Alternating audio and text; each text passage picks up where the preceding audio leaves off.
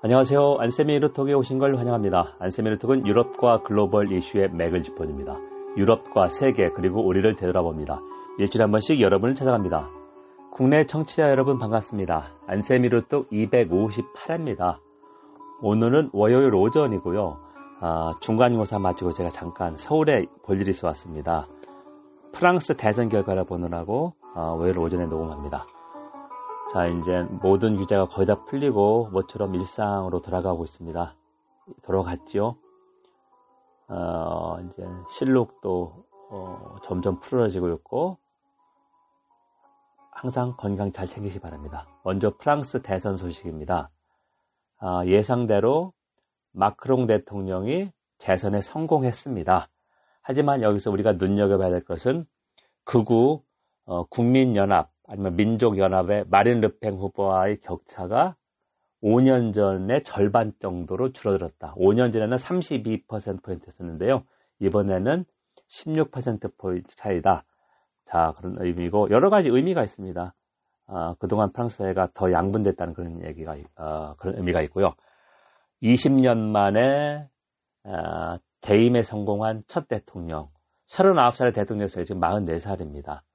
그리고 또 하나 중요하게 말 것은, 6월 어, 달에 의회 선거가 있는데, 여, 기에서 마크롱이 이끌고는 어, 전진하는 공화국, 라레프브릭 앙마르쉐가 현재는 과반입니다. 과반을 확보할 수 있을까? 과반을 확보해야 어, 정책도 할 수 있게 하였는데 그 이전에는 어, 마크롱 이전에 어떤 게 있었냐면 동거 정부라고 그래가지고요.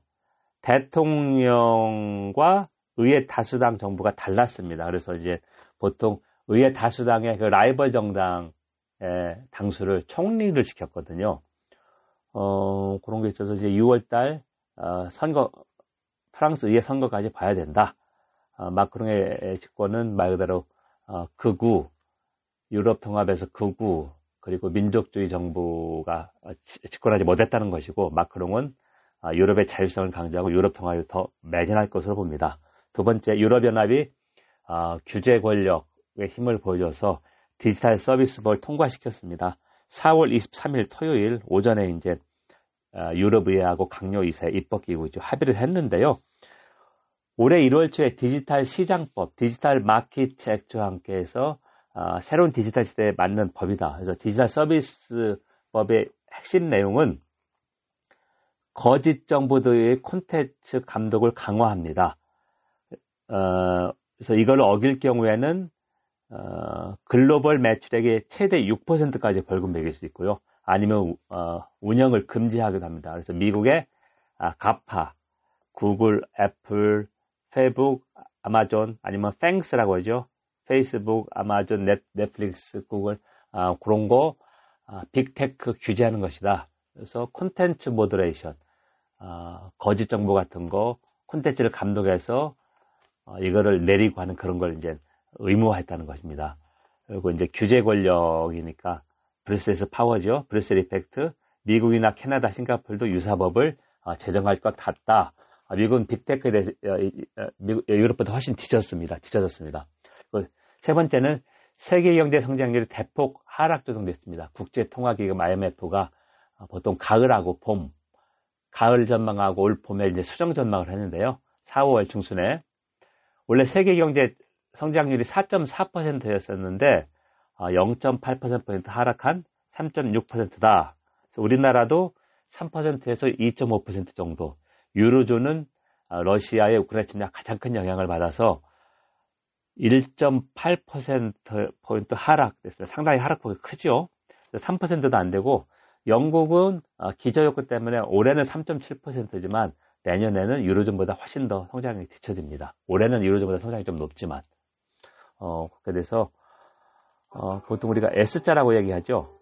어, S자라고 하는 것은 스태그플레이션, 스태그플레이션이다. 경기는 침체하는데 인플레이션은 또 되고 70년대가 아, 반복되지 않느냐는 우려가 좀 커지고 있습니다. 자, 그럼 오늘의 258회 주제는 주요 20개국 G20 체제가 존폐 기로에 섰습니다. 왜냐하면 아, 이것을 유지하려면 새로운 기구나 제도를 유지하려면 강대국이 접근 나서야 되는데요. 아, 미국이 러시아가 참여하는 G20을 보이콧하겠다가 선언했고 그렇게 실천에 옮겼습니다. 그래서 G20 재무장관 중앙은행장 회의가 보통 봄하고 가을 어, 미국 워싱턴 DC에서 IMF 월드뱅크 총회할 때 열리는데요. 4월 20일 이게 열렸습니다. 미국 제니 델렌이 러시아 재무장관이 발언하자 아, 줌에서 퇴장을 했고 G7 국가들이 이걸 따랐습니다. 그러니까 러시아는 어, G20을 정치화한다고 비판했는데요.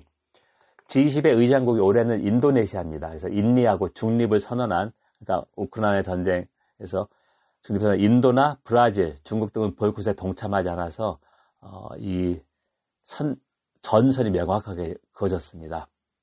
그래서 원래 이 G20에서 러시아 보이콧은 3월부터 시작됐고요. 바이든 대통령이 3월 말에 어, 나토하고 유럽연합과의 정상회담에 참석해서 G20에서 러시아를 배제한다 이런 말이 있었고 그 바로 직후에 제네 렐렌 재무장관도 어, 아무 일도 없던 것처럼 어, G20세를 운영할 수는 없다. 어, 이렇게 얘기해서 미국 정부의 공식 정, 정책이 됐습니다. 자, 우리나라도 G20의 회원국입니다. 그리고 2010년 11월 11일에 서울에서 G20 정상회의가 열렸습니다. 그러면 이제 앞으로 어떻게 될 것이냐 이런 다자주의 국제기구가 G7이 더 아, 전면에 나설 것이다. 그리고 미국 주도로 하는 그 민주주의 동맹 그런 쪽이 그 G8은 이미 러시아를 배제한 게 아, 냉전이 붕괴된 후 G8 체제가 운영이 됐는데요. 2014년 봄에 3월 달에 러시아의 크림반도 합병 후 G7은 러시아를 G8에서 배제했습니다. 그다음 우리의 외교 전략은 어, 제가 설명드렸듯이 어, 분명히 러시아의 제재에 우리는 동참하지 않았지만 침략은 규탄했습니다. 자 그리고 G20 국가 중에서 G7이나 브릭스가 아닌 다섯 개 나라가 아, 비, 비 공식 연합을 맺은 게 믹타입니다. MIKTA인데요. 멕시코, 인도네시아, 코리아, 터키, 오스트레일리아입니다. 이 중에서 어, 멕시코, 인도네시아 그리고 우리는 어, G20 체제가 좀 잘 운영돼야 된다 이런 어, 것을 공감하고 있고 터키도 좀 비슷하지만 호주는 어, 러시아 제재에 강력하게 동참을 하고 있습니다. 따라서 어, 믹타 한 4개국 정도를 해서 우리나라가 믹타의 아, 발 쪽에 주도기 역할을 했고요. 제가 그때 이 보고서도 썼습니다. 어, 떻게 운영할까, 어떤 운영체가 좋을까 해서. 그래서 특히 의장국인 인도네시아하고 좀 우리가 아, 남방 정책에서 상당히 어, 교류를 긴밀히 하고 있는데 이쪽을 강화할 필요가 있다.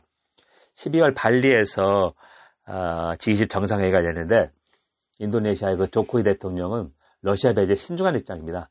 국제 경제 협력을 위한 최상위 포럼이기 때문에 정치적 모임이 아니라고 선을 그었고요. 어, 이미 푸틴을 초청했습니다. 발리 정상회담에.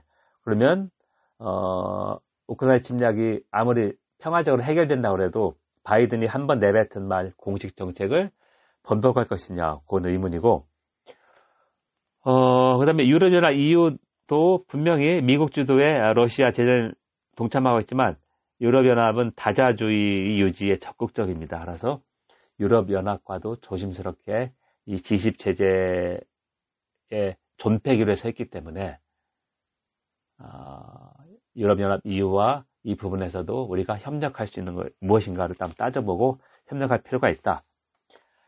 유럽연합은 미국 주도의 러시아 제재에 동참하고 있지만 다자주 질서 유지를 어, 원칙적으로 공감을 하고 있습니다. 따라서 어, 접촉해서 한번 세밀하게 의견을 조율할 필요가 있다고 생각합니다. 여러분 지금까지 안쌤의 유로톡을 청취했습니다. 안쌤의 유로톡은 유럽과 글로벌 이슈의 맥을 짚어줍니다. 유럽과 세계 그리고 우리를 되돌아봅니다. 일주일에 한 번씩 여러분을 찾아갑니다. 오늘은 G20 주요 20개국 체제가 존폐의 기로에 섰다. 왜 그럴까? 무엇이 문제인가 그걸 한번 좀 분석해 봤습니다. 경청해 주셔서 감사합니다. 지난주에 어, 저는 아내와 함께 어, 달빛 고속도로, 광주 대구 고속도로를 타고 전라도 쪽을 여행을 했습니다. 그래서 전주 한옥마을을 둘러봤고요. 어, 그리고 순창에 제가 좋아하는 그 어, 장군목 유원지, 섬진강 상류인데요. 거기 요강바위라고 하는 거대한 그쪽 있습니다. 그것도 봤고 13년에 한 번 갔었는데요. 어, 봄을 맞아서 어, 실록 여행이 참 좋았습니다. 여러분들도 건강 잘 새기시고 어, 좋은 시간 보내기 바랍니다. 감사합니다.